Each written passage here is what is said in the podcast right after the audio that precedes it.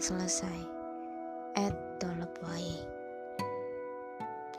Demi malam apabila telah sunyi, Tuhanmu tidak meninggalkanmu, tidak pula membenci kepadamu. Hashtag 1 Yai, kata sampean, hidup itu adalah proses. Kita berproses di setiap detik. Bila di detik ini kita lolos, belum tentu di detik selanjutnya kita selamat. Bahkan murid sampean Kang Dolop malah punya pedoman terus setia pada proses. Pertanyaan saya, kalau kita berproses terus, kapan kita bisa menuai hasil atas proses kita? Kalau sudah mati min, berarti tidak ada satupun hasil yang bisa kita tuai selama hidup. Jika pun ada, jika pun ada, itu masih bagian dari proses min.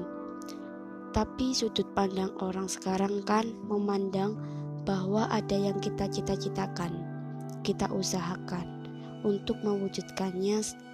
Untuk mewujudkannya perlu proses. Ketika berhasil, selesai proses itu, kita bisa menikmati capaian yang kita inginkan. Itu kan kata orang sekarang. Aku bukan orang sekarang kok Min. Aku adalah orang. Tidak sekarang, tidak dulu Dan tidak besok. Bagiku waktu bisa diketuk. Tiga bagian itu adalah satu kesatuan yang utuh. Tidak terpenggal-penggal.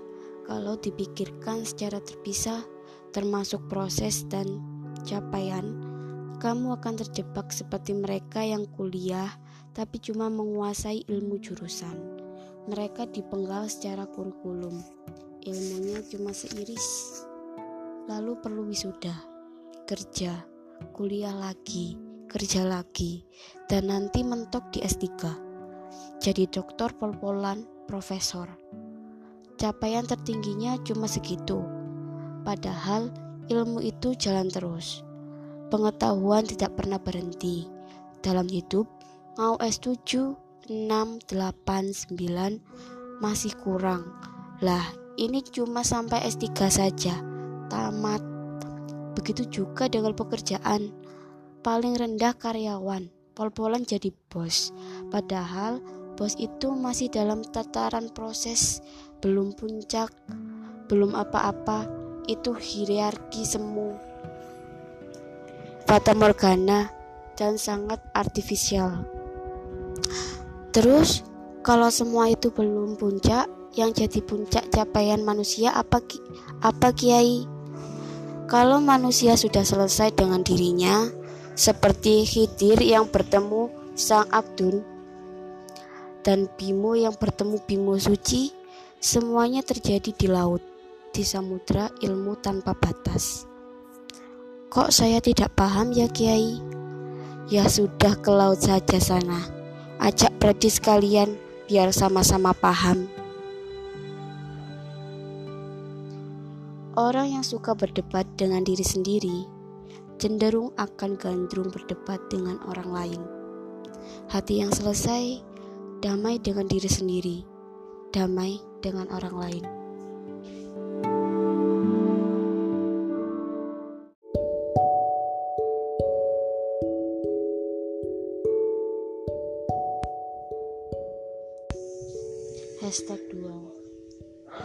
Luas nduk. Semesta bisa kau muat Bukan cuma dunia. Kalau hanya dunia yang kau letakkan di hatimu Maka kau akan picik. Tak mampu menyadari keluasan semesta. Yang kau tahu hanya itu saja. Yang kau mau cuma itu saja. Kau akan terbelenggu nafsumu. Tak mungkin bisa bahagia sebab hatimu tak cukup ditaruh pada dunia. Dia berinduk pada semesta. Maka bila kau luaskan hatimu, pasti hidupmu tidak sumuk, tidak banyak mau, tidak gampang stres. Dan inilah yang disebut manusia yang sudah selesai dengan hatinya. Dan jangan kaget, dunia akan melayanimu. Mungkin kau tidak kaya, tapi apa yang kau butuhkan entah bagaimana caranya, selalu tersedia. Kau tidak tertipu seperti manusia-manusia penyembah dunia. Semakin mereka mengejar dunia, semakin dunia lari menghindarinya. Mungkin sebagian mereka kaya raya, tapi harta itu justru nyerimpeti, merepotkan hidup mereka.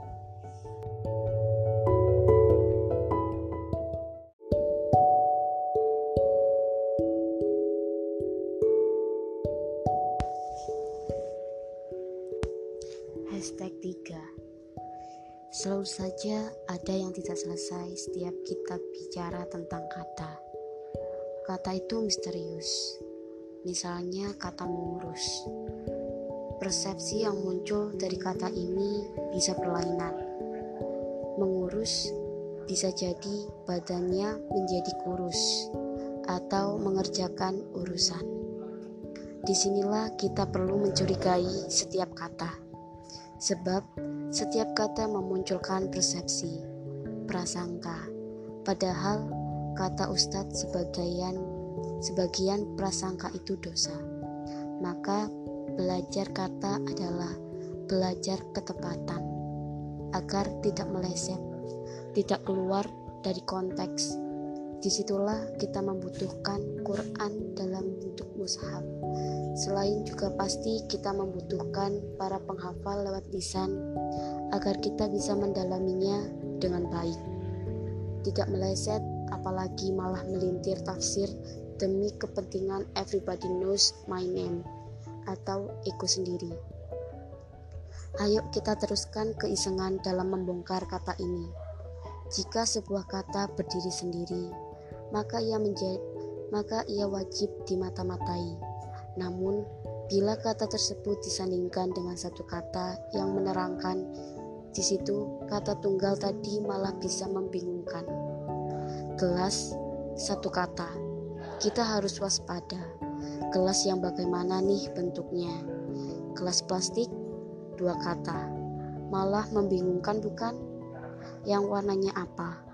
Ukurannya sebesar apa? Ketebalannya sebesar apa? Apa mereknya, punya siapa, untuk apa, dan seterusnya. Di sini kita jadi tahu bahwa setiap kata adalah sebuah fakta yang tidak tuntas, kenyataan yang berekor, yang membuat masing-masing kepala bisa belajar banyak bahwa Tuhan sengaja membuat kita berbeda-beda bahasa dan pikiran agar kita saling mengenal dan menyapa untuk kemudian saling menerima segala beda tanpa memaksakan isi pikiran kepalanya kepada mereka yang berseberangan dan tidak sama.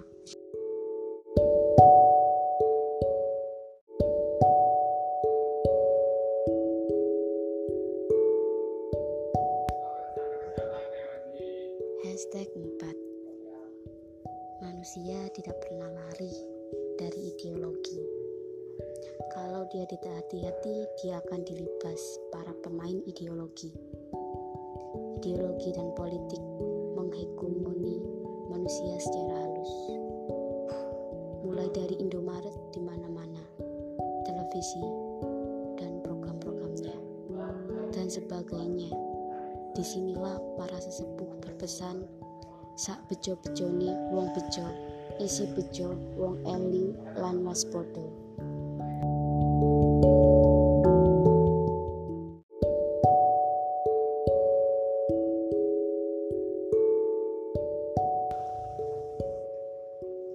Hashtag 5 Mark Menurutmu kenapa banyak orang bertikai dalam urusan agama? Bisa perang antar agama, bisa juga konflik dalam satu agama. Kenapa ini bisa terjadi?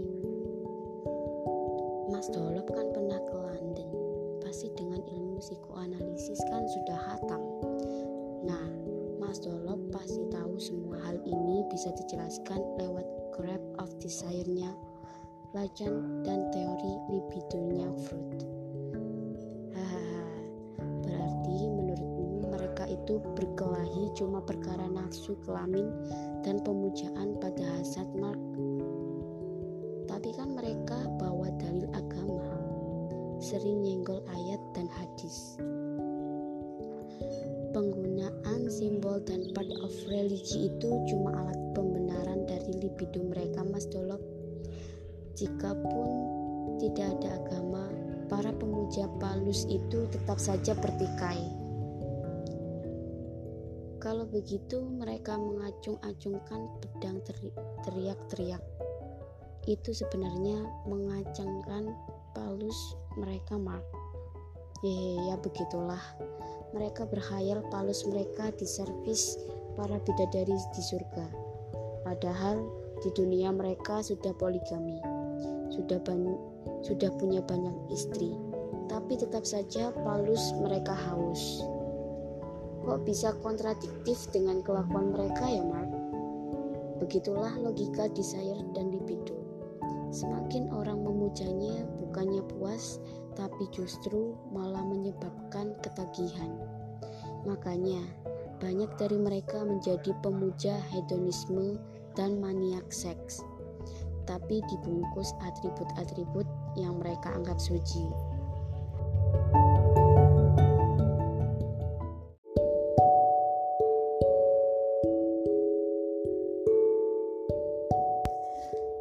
Setiap orang harus berjalan sendiri. Ke mana pun dia belajar, di puncak pencarian dia pasti bertemu sunyi. Sunyi itu bukan sepi, sunyi itu melampaui sepi. Sunyi itu lebih riuh dari gaduh. Sunyi itu sahabat sejatimu. Sunyi itu pancar dari sedulur papatmu. Sunyi itu menghuni runat, menghuni nurani. Dalam sunyi kau bisa menemukan semesta tanpa batas, cakrawala pengetahuan tak terkira, dan lapisan pemahaman hidup yang makin mendalam. Di sanalah kau bisa bertemu inti hidup, sehingga pikirmu susah ditipu. Koda yang ada tak menghanyutkan, sampai kau tahu, ruang dan waktu hanya menipu.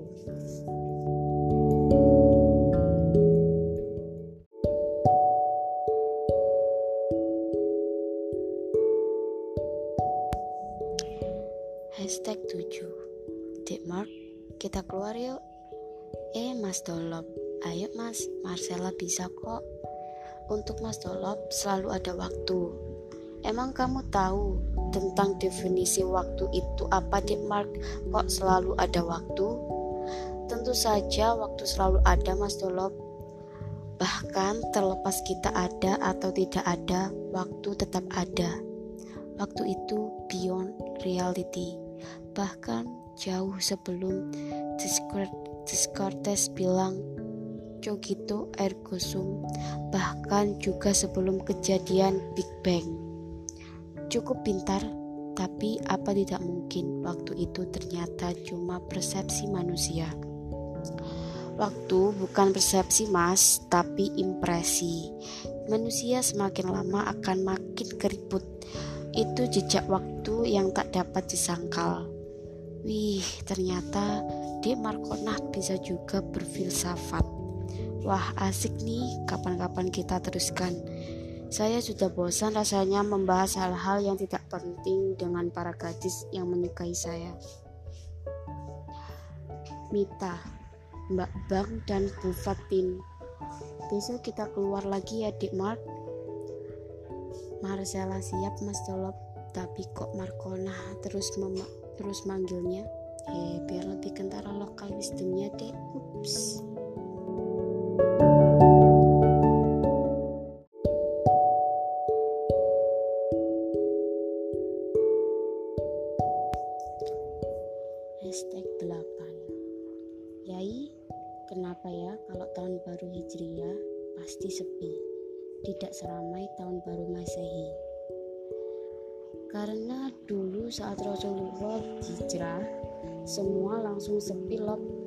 Tidak ada pesta pora saat itu.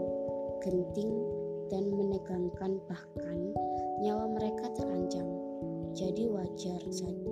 Jadi wajar saja kalau momen ini dirayakan dalam kesepian. Berarti momen tahun baru Hijriah itu bukan semata-mata pindah kalender ya Yai. Tentu saja bukan Lot. Hijrah itu momen perpindahan dari gelap ke cahaya, ke Aufklärung, Enlightenment, Renaissance, dari kesempitan ke lapang, dari bodoh menjadi cerdas, dan dari kesendirian ke komuni. Jamaah tidak jomblo, tidak kesepian, dan tidak sendirian. Hashtag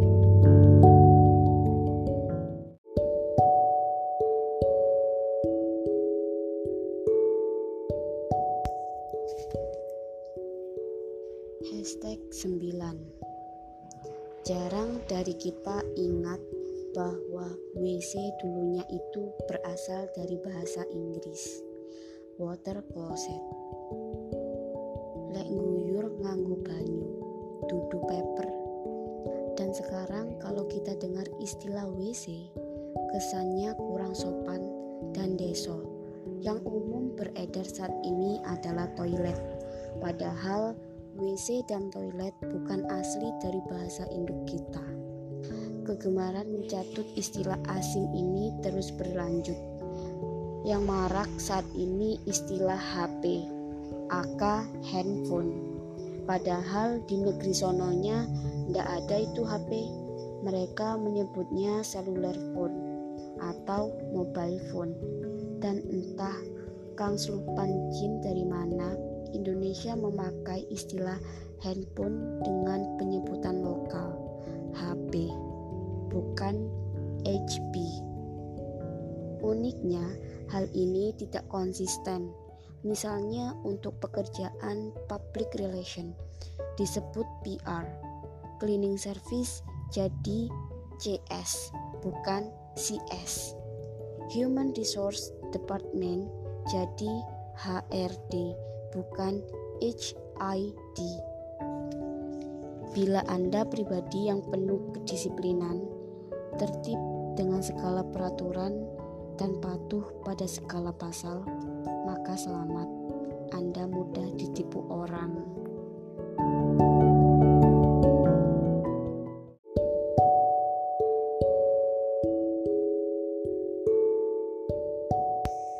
Hashtag 10 kita sering omong besar dan tertelan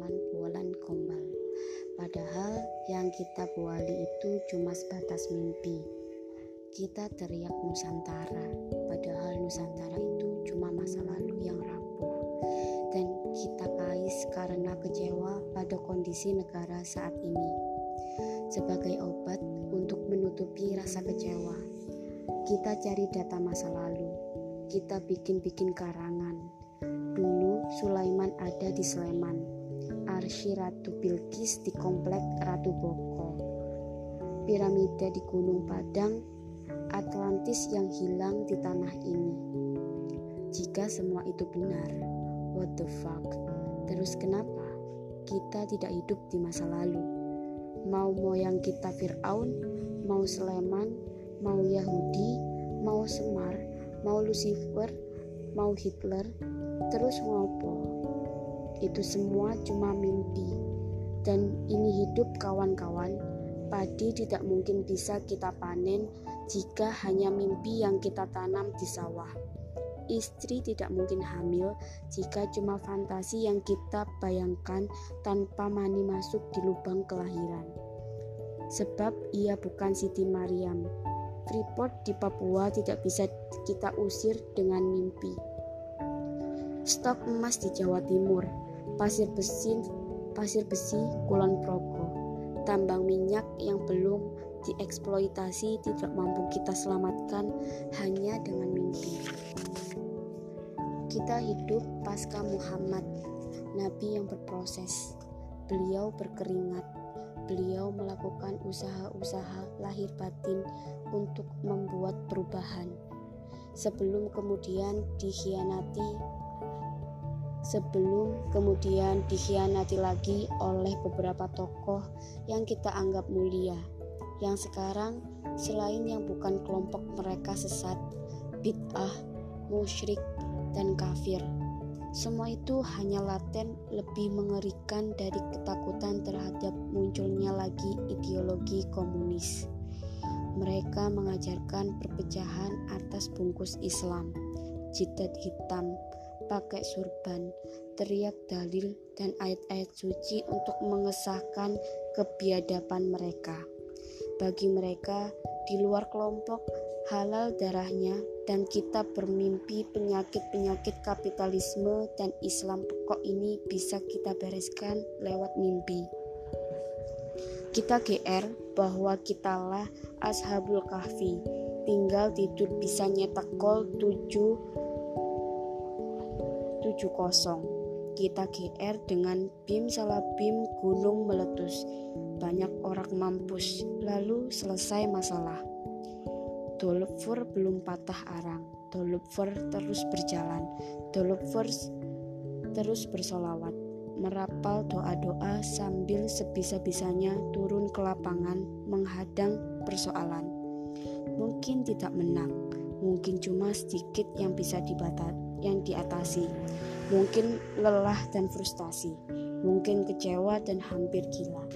Mungkin melihat kawan satu-satu kehabisan tenaga dan memilih merenung atau diskusi cerewet sambil merasa sudah mengatasi persoalan. Mungkin lebih dari semua itu dan tetap saja negara tidak berubah. Tapi the lovers tidak menjadi tidak menjadikan agama sebagai pelarian dan mimpi di bolong siang. Tetap setia pada proses kawan-kawan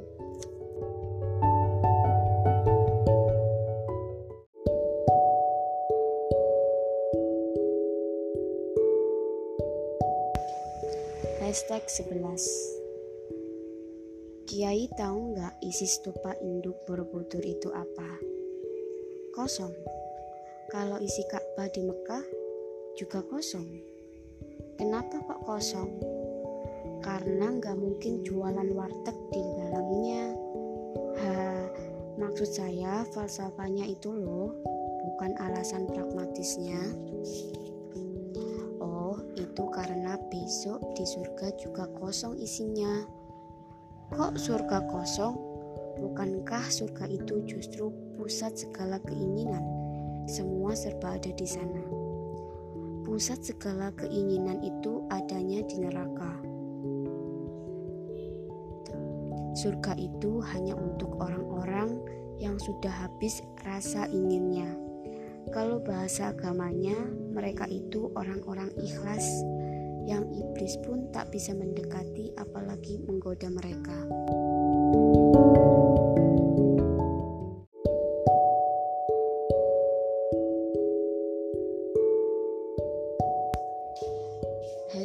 12 Mbak Bang, main ke kebun salak lagi yuk Wegah amas lu, nanti aku ketusuk duri lagi piye Loh, kok nggak mau ketusuk kenapa? Ah, Mas Luk ini pertanyaannya. Jelas saja sakit Mas Luk, kan luka. Berarti Mbak Bang nggak mau luka. Nggak mau dong ah. Padahal cantik itu luka. Luk, loh Mbak Bang, maksudnya?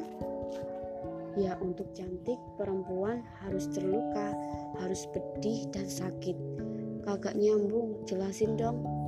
Tuh, Lihat aja dek yang cantik, pasti mereka harus menyiksa dirinya untuk tampil penuh pesona. Pakai high heels, plastik surgery, pemutih, bleaching, pedicure, manicure, wax, luluran, pakai krim ini, krim itu, rebonding, sampai nungging. Luka banget kan mbak? Iya mas Dolop yang lucu. Perhatian banget sih sampai tahu segitunya. Demi tugas mbak. Hehehe.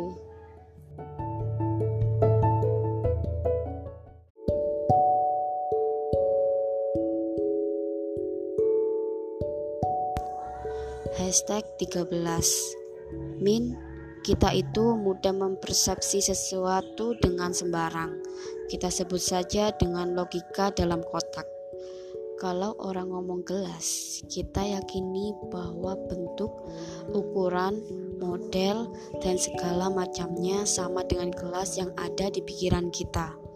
Kalau ada orang ngomong Gus Dur, kita yakin apa yang ada di benaknya tentang Gus Dur sama dengan apa yang kita hayalkan. Kalau ada orang bersurban, mulutnya selalu tersenyum, memegang tasbih. Langsung kita kira pasti sesuai dengan apa yang kita duga. Cara berpikir logika dalam kotak ini yang membuat laju zaman menjadi lambat. Dengan logika dalam kotak, orang tak akan berpikir bahwa tai sapi sangat mungkin bisa jadi salah satu komponen pembangkit listrik. Orang cuma bisa mengira bahwa tai sapi nasibnya cuma jadi tai saja. Pol-polan jika beruntung bisa jadi pupuk kandang. Cara berpikir logika dalam kotak ini juga yang menyeret orang se-Indonesia mem memuja demokrasi, terjebak pemilu lagi, dan dipimpin oleh dan dipimpin oleh manusia-manusia busuk lagi, karena mereka tidak berpikir keluar kotak. Mereka mau terhindar dari bencana, namun mereka justru memelihara dan membesarkan sumber bencana Kapan-kapan semoga bisa kita urai lebih lanjut lagi perkara ini. Dan terakhir yang lebih parah, cara berpikir dalam kotak ini yang membuat orang-orang menjadi pesimis. Mereka menuduh dan memastikan bahwa Mita, gadis mahasiswi yang cantik itu, tidak pernah mau dan pasti menolak cinta saya. Bocah angon dolop. Untung saya bukan tipe manusia logika dalam kotak. Jadi saya masih percaya bahwa Indonesia tetap negara mulia dan Mita masih punya akal sehat untuk menerima cinta tulus saya.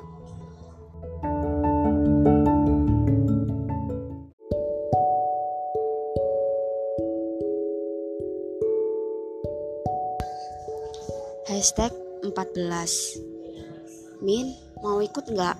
Ke mana Kang? Ke rumah ibadah Min Males Kang, membosankan. Ini rumah ibadah baru Min. Saya jamin tidak membosankan. Kamu pasti senang di sana. Wajah para umatnya tidak lesu, ngantuk atau lemes, tapi mereka penuh semangat. Ekspresi mereka berseri-seri, tak ada yang mengantuk. Semua fokus pada apa yang mereka sembah. Loh, memang ada tempat ibadah yang seperti itu, Kang. Ayo ikut saja. Setengah jam kemudian, wah iya Kang, bener Kang, wajah mereka tampak senang semua. Tapi ini kan mall Kang. Kamu ketinggalan zaman Min. Ini ini tempat ibadah baru Min. Ada banyak Tuhan di sini yang bisa kamu sembah Min. Yang penting kamu punya sembahan alias uang Min. Pasti Tuhan baru di sini memberimu kesenangan Min, walau cuma sesaat pastinya.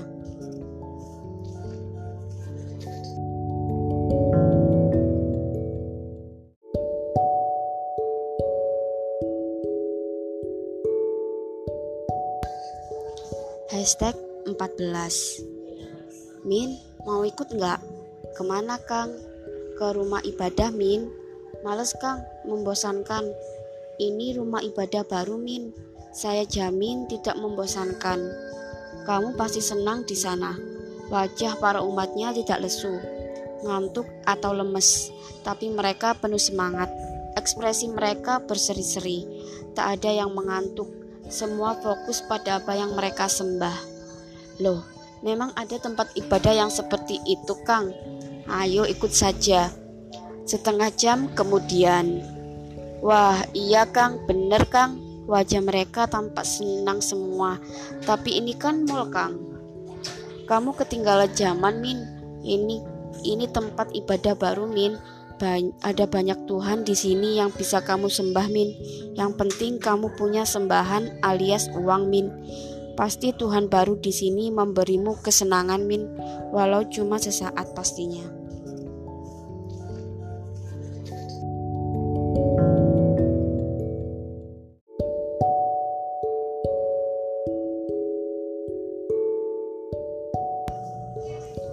Hashtag 15 Kang, realitas negara ini kan sudah memungkinkan untuk Tuhan marah, tapi kenapa tidak terjadi ya?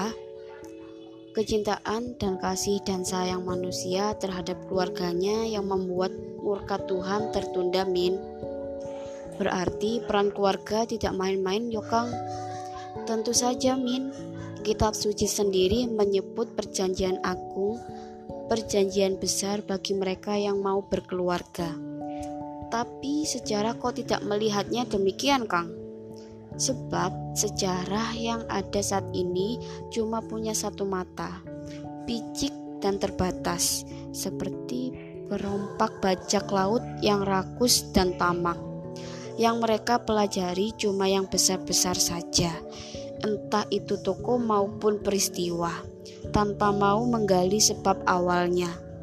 Butterfly efeknya tidak terpegang mereka cuma terpukau pada kobaran api yang menyala, padahal api itu cuma reaksi, bukan sebab awal. Apa itu yang Kang? Apa itu ya Kang yang membuat zaman selalu berulang? Manusia bertingkah bodoh ingin menguasai dunia, padahal tidak mungkin bisa. Salah satunya demikian Min, mulai cerdas kamu, tidak percuma kamu selama ini jadi murid saya. Saya bukan muridmu, Kang. Lalu murid siapa? Yai Jarkoni. Bukan, Kang. Saya murid Bu Fatin. Sosok sampai mosok sampean lupa. Hashtag 16 Kita semua boleh GR Tapi yang jelas di kitab suci Al-Quran, perintah wajib puasa hanya untuk orang beriman. Orang Islam dan manusia secara umum tidak disebutkan, tidak dituntut, juga tidak dikenai wajib. Tahu kenapa? Jika sampean belum tahu, berarti mungkin sampean harus beruzlah, menepi, mencari tahu apakah sampean selama ini ternyata Islam saja belum, bahkan jadi manusia saja belum, apalagi beriman. Sama dengan saya ini, tapi tidak apa-apa, kita teruskan saja puasanya. Minimal ikut rame-rame, ikut merayakan bulan orang-orang beriman. Siapa tahu kapan-kapan kita bisa kena wajib juga. Hashtag 17 Kiai, kalau boleh jujur, kisah cinta saya ini sepertinya bertepuk sebelah tangan.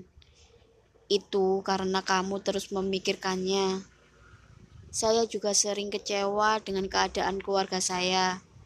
Itu karena kamu terus memikirkannya. Saya sering merasa minder dengan keadaan fisik saya. Itu karena kamu terus memikirkannya. Saya sering melamun, menganggap dunia ini tidak adil dan tidak asik untuk ditinggali. Itu karena kamu terus memikirkannya. Terus apa solusinya? Apa solusinya Kiai? Stop memikirkan itu semua. Loh, saya kan makhluk berpikir. Kok gitu ergo sum? Karena saya berpikir, maka saya ada. Justru karena kamu itu bisa berpikir, hentikan semua pikiranmu tentang itu semua. Ganti saja dengan memikirkan hal yang lain yang lebih berguna untukmu dan lingkunganmu. Saya pikir itu lebih baik daripada kamu meratap terus.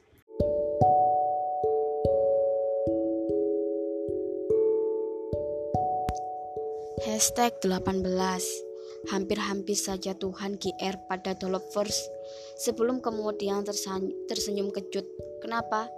Kita ikuti kisahnya dalam satu kesempatan, Tuhan menyuruh malaikat menguji semua jenis orang beragama melalui para malaikatnya. Tes pertama, biksu, rahib, pendeta, rabi, ulama, kiai, ustadz dikumpulkan.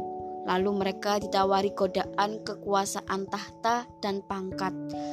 Sebagian terpeleset, banyak yang selamat, First tidak ikut diuji karena godaan ini terlalu ringan bagi mereka. Tuhan senang. Tes kedua, mereka para orang suci itu kemudian digoda uang. Banyak yang tidak selamat. First juga masih belum diuji karena uang hanya hanya ditertawakan oleh para developers. Tuhan masih senang. Tes ketiga. Sebagian orang suci yang masih tersisa dan barulah developers diundang di godaan yang terakhir ini. Mereka berkumpul dan malaikat membawa serombongan manusia yang ditutupi di depan mereka. Lalu malaikat membuka selubung tutup itu dan di luar perkiraan malaikat, mereka yang berkumpul tergoda semua, gagal semua.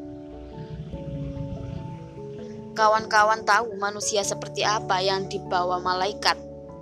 Ya, seperti yang sudah kita tebak, wanita cantik, seksi, hot, body, dan telanjang. Semua kalah dalam tes ini. Developer sekalipun, termasuk Jarkoni dolop, admin, gimin, dan sebagainya. Semua terkena. Lalu di mana iblis? Dia ngumpet di pojok, di tempat paling sunyi, menangisi kelakuan manusia. Maka tak heran, tidak ada satupun yang bisa kita banggakan dari manusia yang berkumpul itu, kecuali iblis. Tidak salah juga dia tak mau sujud pada Adam, karena Adam sujud pada perempuan, bukan pada Tuhan.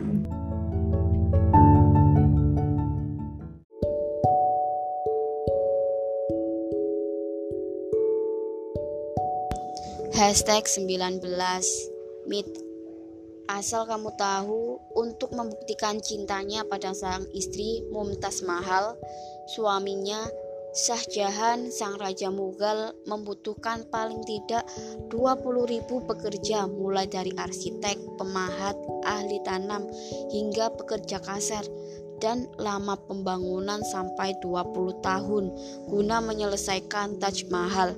Kalau dihitung-hitung total biaya sekitar 7 juta dolar Amerika.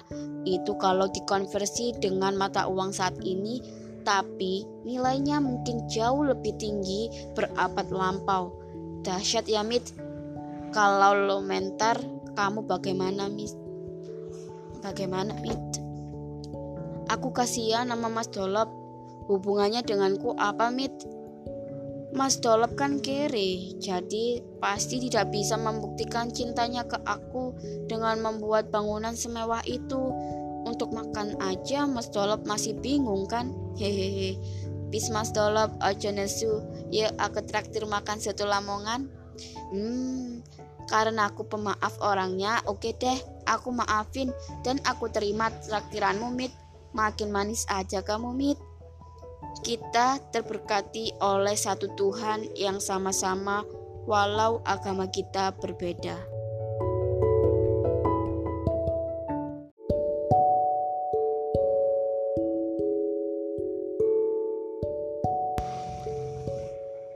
Hashtag 20 Bang Jack, apa yang membuat mitos itu bisa bertahan lama? Mitos itu tanpa dibumbui tahayul, pengharapan, dan rasa pasti tidak akan bertahan lama loh. Kata Mark, kita butuh mitos untuk bertahan hidup. Berarti kita butuh kebohongan dan kepalsuan untuk meneruskan hidup ini. Markona ngomongnya kurang hati-hati. Ini wilayah publik. Tidak semua aurat boleh disingkap Hal ini bagian dari rahasia sastra Jendra yang membuat geger Jonggring Saloka yang dulu juga hampir diumbar di page ini. Berarti apa yang dikatakan Markona benar Bang Jack. Tapi kalau menurutku sih gak apa-apa pelan-pelan diungkap. Kan Mark tidak sevulgar saya waktu itu ketika membahas sastra Jendra. Lagi pula Mark membahasnya pakai kacamata logika barat. Aku suka sebab khusus untuk mitos, kalau pakai kacamata Arab, kita tidak punya ilmu pengetahuan Arab berhenti dan terputus mata rantainya. Paling kalau mau memakai, kita cuma bisa melirik perkataan Ibnu Arabi. Yang lain susah. Sebanyak ulama justru memproduksi mitos, bukan membongkar mitos. Iya loh, sepakat. Tapi kalau Nusantara, piye menurutmu? Wah, kalau Nusantara ini tanah penuh inspirasi Bang Jack. Walau men, walau mata rantai keilmuan kita putus, tapi kita masih tapi kita masih bisa mengumpulkan puzzle yang pecah dari ilmu moyang kita yang berbicara tentang mitos. Analisismu lumayan juga loh, tapi konkretnya puzzle tentang mitos itu yang seperti apa misalnya? Tidak tidak banyak sih bang, tapi lumayan bisa buat modal dasar kita. Misalnya moyang kita bilang ojo gumunan. Pertanyaan ini sepintas pele, padahal logika ojo gumun ini puncak dari ilmu tentang pembongkaran mitos. Banyak mitos bisa dihancurkan oleh konsep ojo gumun. Bagus loh, tapi kalau kita bicara tesis pasti ada antitesis. Kita bicara kehancuran, pasti ada penciptaan. Kita bicara klimaks, pasti ada anti klimaks. Maksud saya, ada tidak ilmu moyang kita yang justru malah memproduksi mitos setelah kamu singgung tadi anti mitosnya? Kalau untuk urusan ini ngeri Bang Jack. Kita paling jago dalam urusan memproduksi mitos. Contohnya, yang paling norak Kebo Keraton Solo dan Nyai Ratu Kidul Bang Jack. Iya ya, terus lep. Kalau yang zaman sekarang apa menurutmu? Sekarang mall, sekolah, TV, sampai ke iklan berbagai produk dan tentu saja agama. Detailnya lep. Sabar Bang Jack. Kata Markona to be continue. Pasti akan kita bongkar satu-satu ini diskusi kita tentang mitos sudah mulai mengerucut. Kita sudah masuk pada tataran kasus, tidak lagi muter-muter di wacananya. Semoga para dolovers sabar mengikuti proses pembongkaran mitos ini agar kita bisa sama-sama belajar apa saja yang ada di sekeliling kita yang artifisial dan menipu. Wah kakak, iya deh. BTW artifisial itu apa loh? Wah bang, cek ngetes saya. Artificial itu dari kata art dan sial. Art itu adalah karya dan sial itu adalah apes.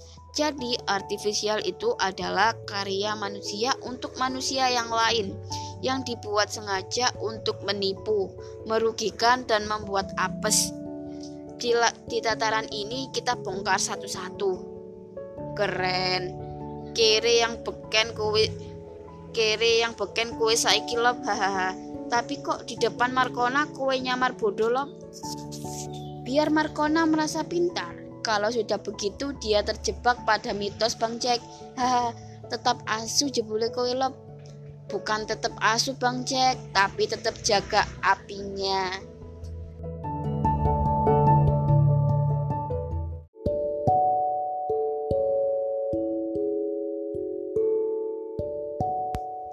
Hashtag 21 Aku terbangun, tak bisa tidur lagi. Masih ada sisa sedikit pusing yang belum ikhlas pergi. Ya sudah, aku tunggu sebentar sebelum ia bosan menghilang. Sambil menunggu, aku datangi gubuk Rubiah. Dia sedang sembahyang. Aku duduk di sampingnya setelah salam. Ia tanya, mau apa datang? Aku menjawab pelan.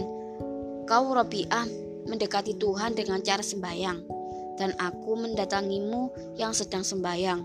Siapa tahu bisa ikut dekat dengan Tuhan. Rubiah tertawa. Kenapa kau tak sembahyang saja? Aku tersenyum malu. Aku seorang pemalas, jawabku. Dan inilah jalan seorang pemalas mencoba memilih jalan berputar. Sebab seorang pemalas pun punya hak untuk menemui Tuhannya dengan jalan yang ia sukai. Yang tak malas untuk ia lakukan. Robiah makin tertawa lebar. Aku tanya kenapa? Dia jawab pendek, agama tak membolehkan jalan asal seperti itu. Ini iman, ada aturannya, ada fikih yang harus ditaati dan seterusnya. Aku terdiam sambil merenung. Robiah sekalipun masih butuh dan percaya peraturan. Ah, sialan, tak ada lagi alasan buat aku cari benar untuk memelihara kemalasan.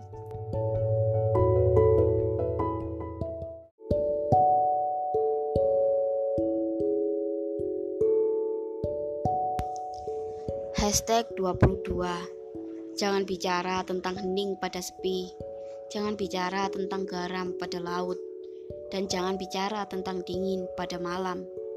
Kalau kau hanya punya kota kecil, jangan kau sombongkan pada semesta. Berjalan sajalah tanpa kedunguan dan rasa percaya diri berlebihan.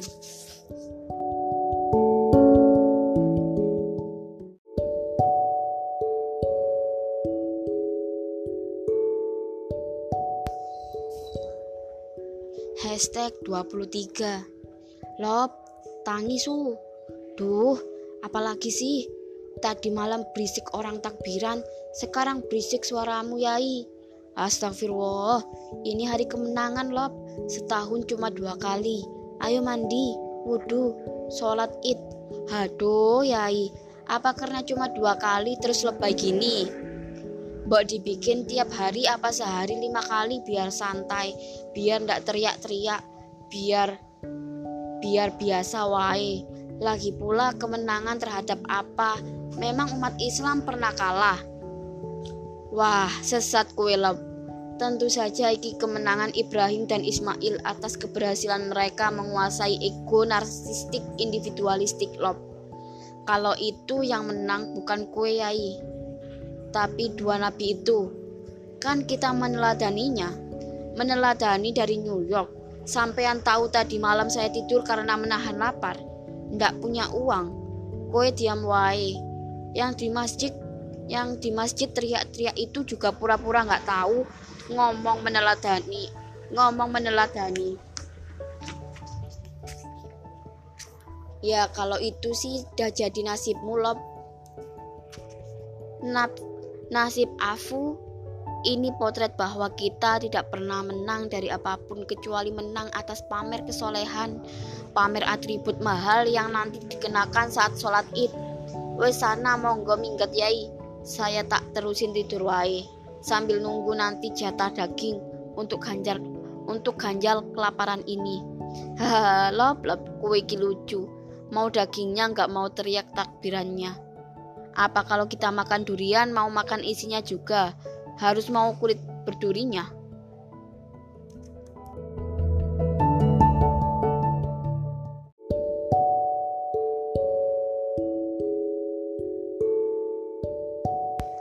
Hashtag 24 Orang miskin bisa merasa miskin, bisa pula merasa kaya. Dia punya satu kenikmatan yang tersembunyi di balik kemiskinannya. Orang kaya bisa merasa kaya, namun bisa pula merasa miskin. Dia punya satu kecewa dan penderitaan di balik gelimang hartanya.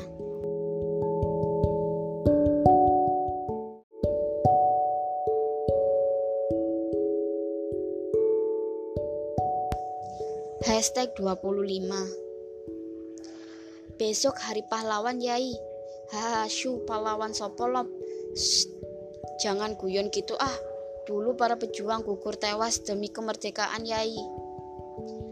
Kemerdekaan Freeport, Exxon Mobil, Shell, McD, KFC, Danone, Philip, Morris, apa cola-coli. Wah, dasar Kiai Semprul tidak punya nasionalisme. Nasionalisme hanya melahirkan para bandit dan bajingan yang berkuasa loh. Wah, iya iya iya. Terus kalau menurut Yai ada tidak pahlawan saat ini? Ya ada loh. Contohnya ibu yang mengasuh anaknya. Mereka pahlawan sejati loh. Terus kalau yatim tidak punya ibu, bapak kayak saya siapa dong pahlawannya?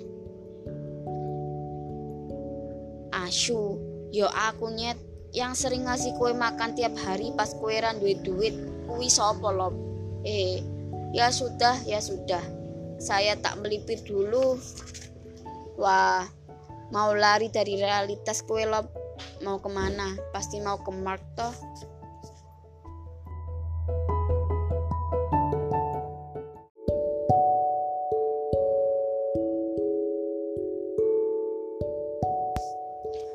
Hashtag 26 Aku mencarimu Tuhan. Aku mencarimu Tuhan. Aku mencarimu Tuhan. Aku mencarimu Tuhan.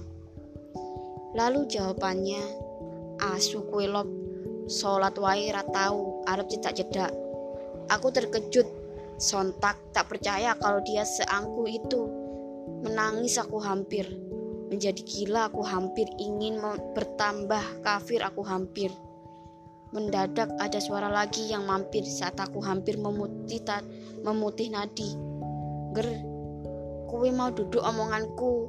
Kene le, ono apa hambaku? Ngopo awakmu babak belur? Bar diantem sapa kowe le? Sapa sing berbuat sekasar kuwi karo ciptaanku iki? Wis ngger, sabar ngger. Petengmu ora suwi maneh.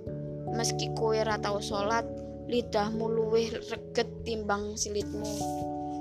Kelakuanmu sing pekok kuwi sering gawe aku mangkel. Ning aku Tuhanmu, Ger. Aku Robmu, Ger. Aku Maha Puasa, Ger. Kowe olah wae moro ning aku, Ger. Oleh-oleh wae ra mungkin aku nendang kowe, Ger. Ra mungkin aku ngusir le. Wes, saiki tenangno atimu. Terima sik petengmu sing saya asu jarimu iki. Aku janji bariki ana sulule ben rada urip atimu, aku janji nger, aku janji. Tak ada lagi kata-kata dari mulutku. Aku tak tahu harus menangis atau terharu. Yang aku tahu dunia makin sunyi jadinya, makin dekat dengannya.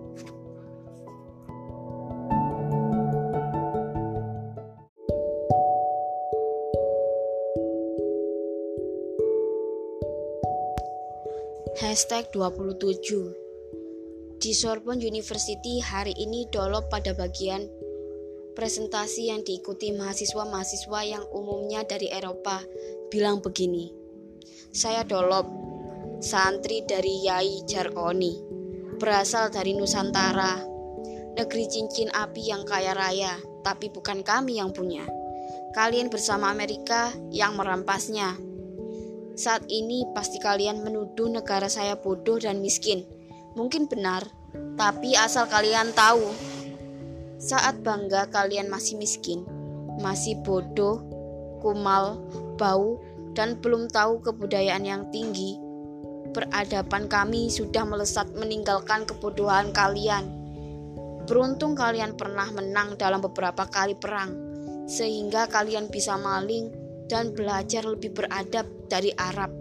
Kalian mengenal dunia pelayaran dan sains Lalu kalian berlayar dunia pelayaran. Lalu kalian berlayar ke Nusantara sebelum kesasa terlebih dahulu di Amerika yang kalian kira India.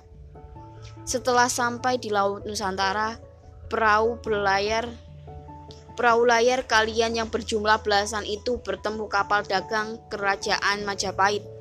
Kalian mencoba menebak menembak Mariam, tapi ditertawakan para pedagang yang tidak melawan.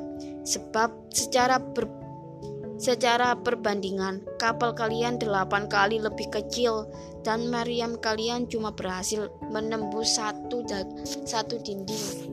Padahal kapal itu masih punya enam lapisan lagi. Kalian malu dan pulang. Baru setelah tahu bahwa Nusantara mulai lemah, kalian berani datang lagi dan memecah belah bangsa kami. Setelah sekarang setelah empat abad lebih, bangsa kami masih kalah. Dan sekarang saya diundang ke sini agar kalian bisa mendengar suara dari negara jajahan. Kalian boleh senang, tapi saya ingatkan pada kalian, ilmu sepak bola profesional kalian sendiri, jangan pernah senang dulu atau menyerah kalah sebelum peluit bertanding betul-betul berbunyi panjang dan demi ruh leluhur Nusantara, peluit setengah pertandingan saja masih belum ditiup. Masih terlalu dini untuk berpikir senang atau merasa kalah.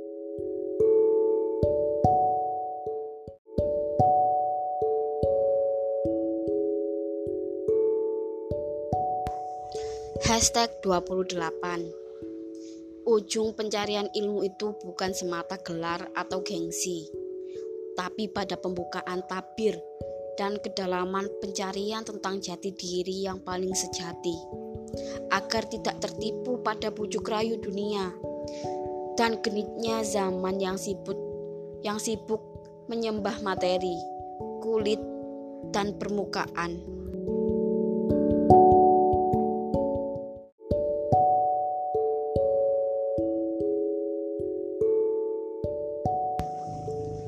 Hashtag 29 Orang merenung dengan orang melamun itu beda. Orang merenung bisa tahu lamunan apa yang ada pada saat seseorang melamun. Sedangkan orang melamun hanya bisa berkhayal tanpa tahu persis apa yang direnungkan oleh orang yang merenung. Orang merenung bisa melakukan revolusi dari renungan yang ia dapat. Orang melamun juga bisa melakukan revolusi bahkan tanpa lelah, keringat, dan darah. Tapi sayang itu cuma ada dalam lamunannya.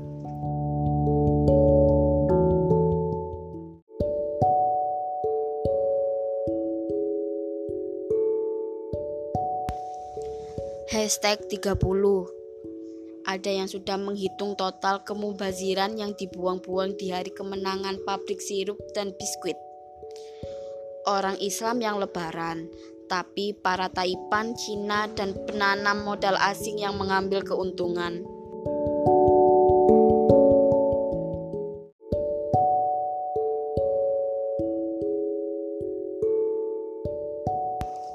Hashtag 31 Kita bahas secara trans keilmuan bagaimana sosok Dolop itu sesungguhnya dalam perspektif ilmiah.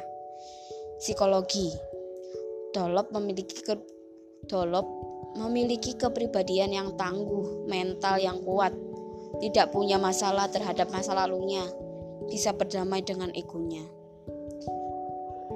Antropologi Dolop mewakili sampel individu di tengah masyarakat yang dari banyak hal sudah ideal. Psikoanalisa Dolop sebenarnya memiliki kepribadian yang rapuh, punya trauma masa silam, namun ditekan sehingga tidak muncul di permukaan. Politik Dolop adalah calon pemberontak, apalagi Dolop first. Mereka berbahaya, ini harus diawasi terus-menerus. Ekonomi Dolop itu kiri. Tidak ada komentar lain. Agama Islam Dolop itu kafir liberal. Agama Kristen Dolop itu domba yang tersesat. Agama Katolik, semoga kisah Allah pada Dolop. Agama Buddha, Dolop sedang mengalami fase awal Siddhartha sebelum mencapai pencerahan di pohon bo di pohon Bodhi. Agama Hindu, Dolop itu seperti Siwa, Mita itu seperti Durga. Ateis, Demi Allah, Dolop itu ateis. Matematika Dolop itu seperti rumus Pitagoras yang salah, sehingga kacau balau hasil akhirnya. Bahasa Arab Dolop, antum dolop, dolop. Bahasa Arab Dolop, antum dobolun. Bahasa English Dolop is Superman. Bahasa Jerman Dolop Führer, Uberales. Bahasa Sunda, Dolop Jurik. Bahasa Jawa, Dolop Asu. Bahasa Lampung, Dolop Sanak Lawang. Bahasa Padang, Dolop Kantuik. Bahasa Jepang, Bol Dolop Hentai Bakayaro. Satapiol Keple Kepel Dolop adalah spanduk yang tidak berizin karena tidak mampu membayar pajak akuntansi. Dolop itu suplainya lebih besar dari demandnya. Fisika. Dolop itu seperti magnet. Siapa pun wanita yang ada di dekatnya pasti akan menempel. Pasti akan menempel padanya, tapi cuma sekedar menempel, tidak lebih. Kimia. Dolop itu seperti gas amonia, bau kentutnya. Biologi. Dolop memiliki alat reproduksi yang aneh PPKN, Dolop pasti tidak ingat minimal emoh menghafal 5 pas 5 sila Pancasila. Olahraga, tangan kiri Dolop kuat banget. Jadi curiga. Filsafat, Dolop itu wajahnya mirip Socrates. Sayang otaknya tidak. Zen Cina, Dolop itu kosong adalah kosong. Isi adalah kosong. Polisi, Dolop itu kiri jalan jalan terus, tidak punya SIM dan STNK jebol. Quotes Kalau setan dan iblis gagal menggoda pria, maka rayulah dia dengan materi dunia. Jika masih gagal lagi, maka godalah ia lewat wanita.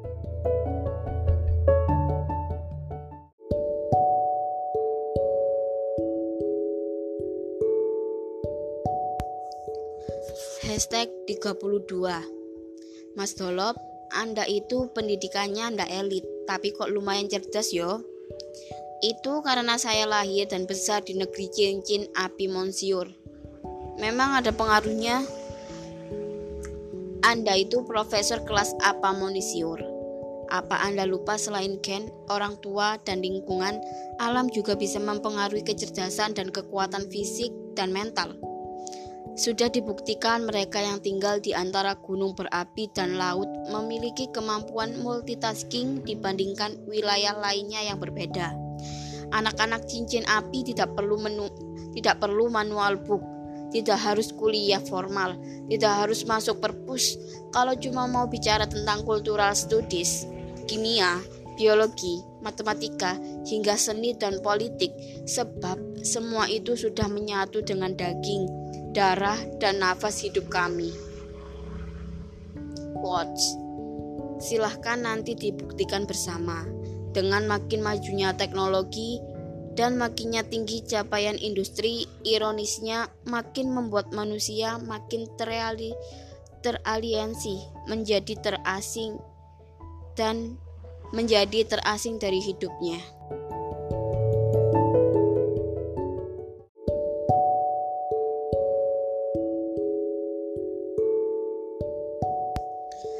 Hashtag 33 Kepada siapa makhluk yang engkau salut pada prosesnya yai? Kepada iblis Dia guru sejati Kenapa iblis? Bukankah dia setan? Iblis berbeda dengan setan Setan adalah bagian busuk dari sifat jahatmu dan iblis walau dari api dia tetap makhluk cahaya Sejak awal penciptaannya dia tetap istiqomah dan taat dengan proses dan tugasnya. Dia tidak pernah ingkar dan selalu setia pada Rob, Tuhan pencipta semesta.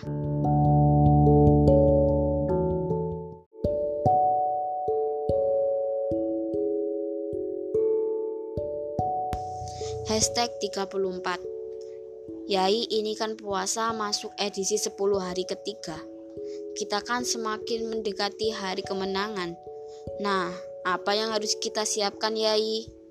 Uang yang banyak, Min.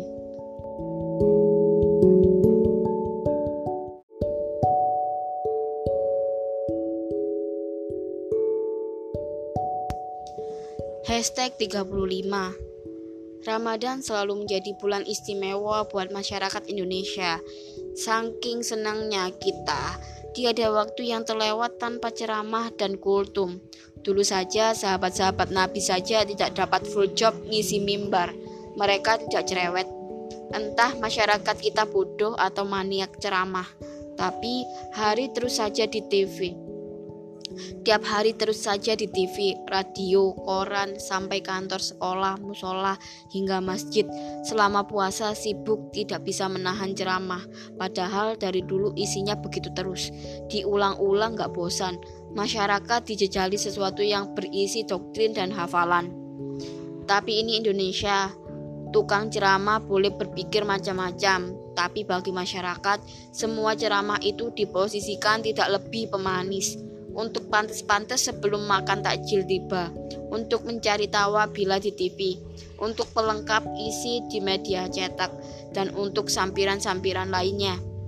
Inilah Indonesia, semua jadi sampiran, nggak terlalu penting, mulai dari pekerjaan, cinta, keluarga, hingga negara, agama, dan Tuhan, semua bisa jadi sampiran, cuma untuk pelengkap, untuk pantas-pantasan saja.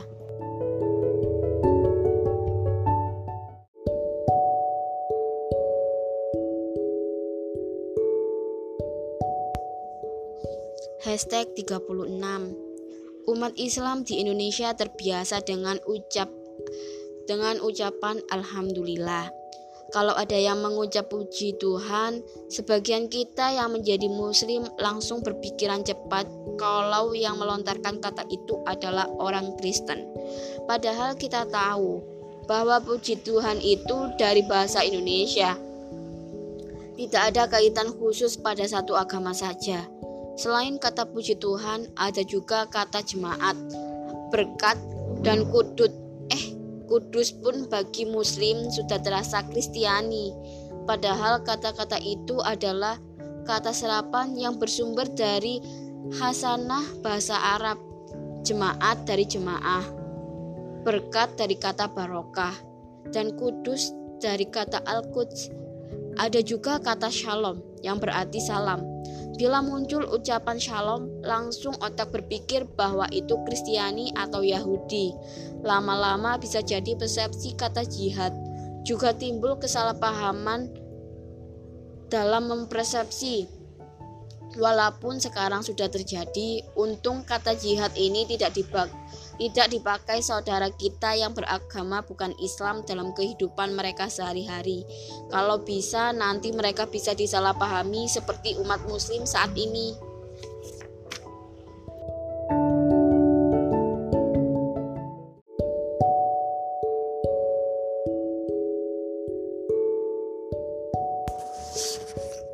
Hashtag 37 Ada fenomena yang menarik di Indonesia Bila sepasang kekasih menikah, naik di pelaminan, seolah tampak bahagia.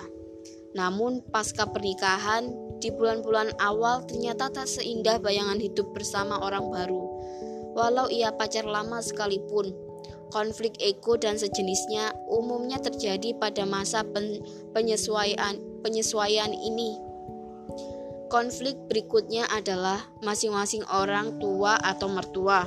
Kehadiran mereka bukannya mendamaikan, namun justru dianggap nambah runyam masalah atau malah biang masalah.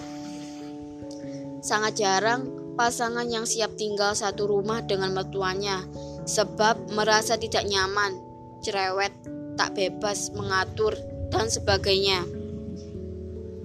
Jadi terkadang fenomena hari ibu bertolak belakang dengan fenomena hari mertua. Tak ada yang mau merayakannya. Konflik ketiga adalah ekonomi. Hal ini abadi, mulai dari yang kiri kurang makan sampai kurang tas miliaran punya masalah ekonomi dengan skala rupiah yang berbeda. Konflik keempat, barulah perkara perselingkuhan, pasangan sibuk, dan sebagainya konflik terakhir. Di luar empat konflik di atas, ini dialami oleh yang belum menikah. Umumnya bukan takut alias konflik di atas, tapi berkonflik dengan diri sendiri. Ini umumnya diderita para jomblo. Mereka bukan tak punya pasangan, tapi tak mau berdamai dengan keadaan. Itu yang membuat mereka lama dengan kesendirian.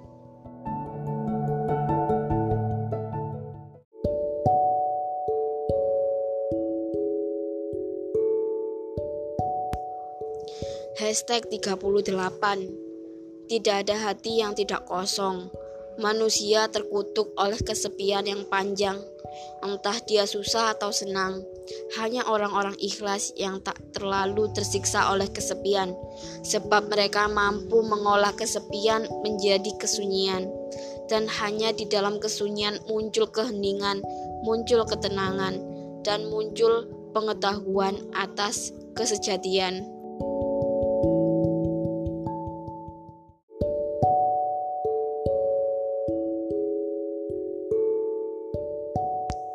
Hashtag 39 Saya sangat kagum pada penulis-penulis muda yang menulis buku-buku motivasi, penyadaran, penggugah iman, dan sebagainya yang tak mengeluarkan kata-kata kasar. Semua tulisannya bijaksana, tanpa celah, dan tampil sebagai pribadi yang sempurna. Kalau mereka punya akun Facebook atau Twitter, juga tampil bak pengawan mulia. Tak ada nista dan dosa semua menjadi kagum padanya. Dalam konteks luas padanya itu bisa dari penulis yang sama-sama karbitan seperti saya atau lebih karbitan seperti ustadz-ustadz TV yang nyambi jadi penulis atau motivator-motivator profesional. Semua tampil bak nabi dan rasul. Lantas pertanyaannya, kenapa mereka seperti itu? Apa hidup mereka juga sebijaksana tulisan dan kata-katanya? Berani bertaruh tidak? Nobody nobody's perfect. Perfect.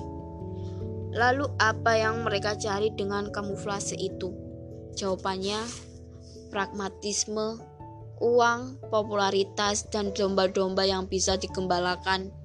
Lantas kenapa umat atau orang banyak tak sadar? Sebagian memang tak sadar, sebagiannya pura-pura tidak tahu atau tidak mau tahu. Tapi sejatinya kebanyakan mereka ingin ditipu. Ini rumus iklan sebenarnya. Banyak orang yang kecewa dengan hidupnya dan mereka mencari kebohongan untuk menutupi rasa kecewa itu. Dan ini mereka dapatkan dari iklan, barang industri, dan juga dari para mereka yang pura-pura bijaksana itu tadi. Pola ini secara sederhana bisa kita gambarkan semacam onani atau masturbasi. Untuk bertahan hidup manusia perlu menipu atau minta ditipu. Semua yang pernah belajar budaya masa jelas tahu rahasia ini. Quotes Tidak terlalu peduli beberapa tidak terlalu peduli berapa kali kamu jatuh. Tapi yang penting berapa kali kamu bisa bangun setelah kamu jatuh. Sebab jatuh bukanlah lagi jatuh, asalkan kita bisa bangun, terus berjalan menghadapi hari-hari kawan.